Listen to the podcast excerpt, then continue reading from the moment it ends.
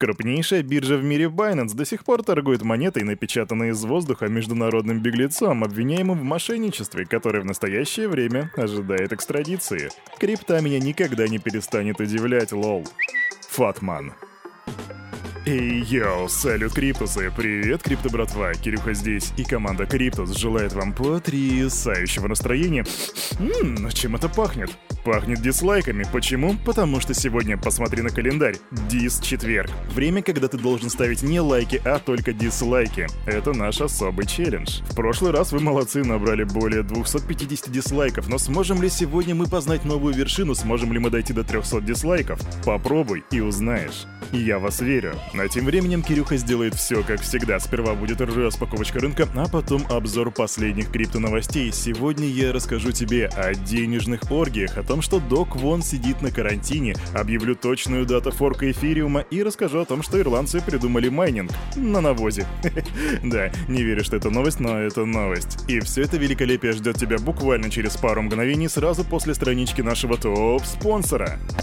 Крипто кошельков много, но команда Криптус ставит лайк лишь одному – мобильный DeFi кошелек OneInch. Для многих стран тут доступна покупка криптовалюты с помощью обычной банковской карточки. Ну и, конечно же, ты можешь хранить, пересылать и обменивать свои токены по максимально выгодным курсам с доступом ко всем децентрализованным биржам. Расширь свои криптогоризонты с мобильным DeFi кошельком OneInch. Качай на Android и iOS. Ссылка в описании. Время распаковать рынок, детка. Заходим на Crypto Bubbles, открываем дневной таймфрейм и смотрим. Ммм, я фиксирую сегодня рост. Зеленый цвет на Crypto Bubbles. CFX плюс 10 и... Нет, даже вру, 11%. Algorand плюс 10,3. Gex плюс 10,5. TVT плюс 5,2. Кирюха, есть ли минусы? Минусы есть. Маска минус 6,7, FLR минус 7,3%. Ну и Rocket Pool минус 1,7, но это не серьезно. Заходим на CoinMarketCap, и я слышал, что эта монетка была настолько дерзкой, что достигла отметки в 29 200 долларов. Посмотрим, что сейчас. Биткоин монетка — это коин. Да, сканчик, ты прав. Итак, биткоин сегодня стоит 28 545 долларов. Не удержался он на отметке в 29, но за сутки, тем не менее, растет на 3,4%. Эфириум топчет топчется на месте сегодня за одну монету дают 1793 бакса. Капа рынка. Капа рынка 1 триллион 186 миллиардов 466 миллионов 57 тысяч 950 долларов при, домина... при сумасшедшей доминации биткоина в 46,6%. Мои аплодисменты биткоина, если че, я аплодирую просто, чтобы ну, микрофон вам не оглушил ваши ушки. И как бы то ни было, но именно так выглядит рынок на этот четверг, 30 марта 2023 года. Ставь дизлайк здесь четверг, а мы идем в Криптополис, чтобы посмотреть, какие же там у нас были крипто новости. Сегодня Кирюхе есть что тебе рассказать. Погнали. Док Вон. Док Вон, Док Вон, Док Вонушка, наш мистер Крипто-король, король без одежды и так далее, и так далее. Вы сами прекрасно знаете все его титулы. Что же с ним происходит в данный момент? Мы знаем, что его вроде как пытались экстрадировать в другую страну, потому что сейчас за его душу борются у нас и Южная Корея, и Соединенные Штаты. США обвиняют Квона в мошенничестве, а Южная Корея хочет его заполучить из-за того, что он нарушил закон о рынках капитала. В общем, все хотят немножко Док Вона, но на этом теперь рынке, скажем так, на рынке Док Вона появляется и третья сторона, третий игрок, и это Черногория. А я тебе говорил, что тут все не так просто будет. В общем, что говорит Черногория? Они говорят, что процедура экстрадиции основателя Terraform Labs начнется только после рассмотрения местным судом дела о подделке документов. Да, мы с вами как-то вообще упустили из виду, что Док Вон находился на территории чужой страны с поддельными документами и пытался с этими документами покинуть страну. Все сразу начали думать, что вот Док Вона надо отдать в Соединенные Штаты или в Южную Корею. А как же Черногория? Кстати, сам Квон отрицает обвинение в том, что он пытался покинуть Черногорию по поддельному паспорту. Его задержали на 72 часа, но однако позже суд продлил арест на 30 суток из опасения, что Док Квон может попросту сбежать. Сегодня у нас с вами 30 марта, и вот до 3 апреля, то есть еще 4 дня, он будет содержаться на карантине в местной тюрьме, потому что, ну, якобы у него может быть коронавирус, нужно исключить всю эту тему. Да-да, 2023 год. Коронавирус, помнишь, был такой? Вот ты не помнишь, а Черногории помнят. И я вам, дорогие криптобратья и криптосестры, уже говорил, что тут, возможно, все будет нечисто, потому что, ну как можно терять из своей страны человека, у которого денег, по слухам, на 400% больше твоего ВВП? И затем, как будет дальше развиваться ситуация с сидящим на карантине Доквоном, команда Криптус будет следить, и если что-то произойдет, сообщит тебе в числе первых. Идем дальше. Америка, Financial Times и очередная статья про Binance. В ней говорится, что в течение нескольких лет Binance скрывали свою связь с Китаем, вопреки заявлениям руководства о том, что биржа покинула страну еще в конце 2017 года. Директор биржи Чан Пенджао и другие топ-менеджеры якобы неоднократно инструктировали сотрудников скрывать присутствие биржи в Китае. Последняя, кстати, включала в себя работавший по меньшей мере до конца 2019 года офис и использование местного банка для выплаты зарплат. Мы больше не публикуем адреса офисов. Люди в Китае могут прямо говорить, что нас там нету. И это цитата Чан Пена Джао из рабочего чата в ноябре 2017 года.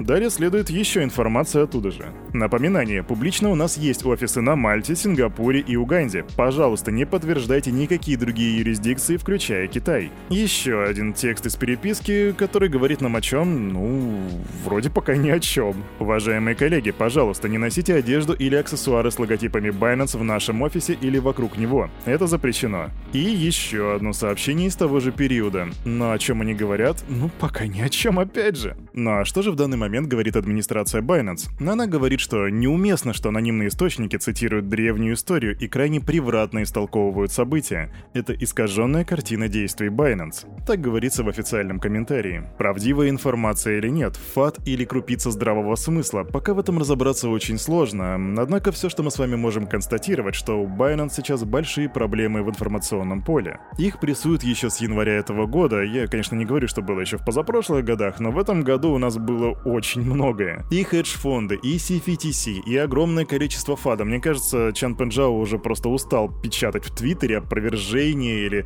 просто призывать всех не волноваться по поводу очередного фада. Ну что же, посмотрим, как эта информационная война скажется на финансовом отчете Binance. Идем дальше. Америка, криптобанк Galaxy Digital и его глава Майк Новоградс. Он заявил, что банковский кризис в США стал выбросом адреналина для цифровых активов и придал биткоин-сообществу невероятную устойчивость. Сатоши Накамото еще в 2009 году беспокоился о крахе финансовой системы. Биткоин — первое децентрализованное хранилище стоимости, и в Штатах нет ничего лучше банковского кризиса, чтобы напомнить, что наши системы хрупки. Мы были в долговой оргии, насыщаясь дешевыми деньгами в течение многих лет. Так поясняет Майк Новоградс. Долговая оргия, денежная оргия. Да, звучит на самом деле похоже на текущую ситуацию.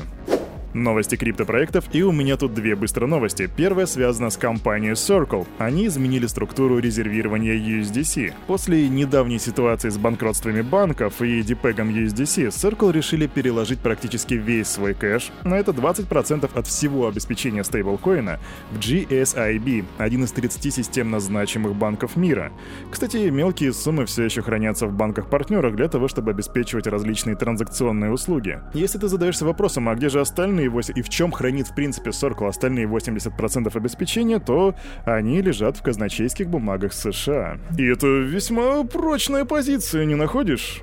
Нет. Вторая же быстрая новость для всех тех, кто очень давно ждет хардфорк от эфириума, который называется Шапелла, но он же Шанхай, для того, чтобы наконец-то снять свои эфирки со стейкинга.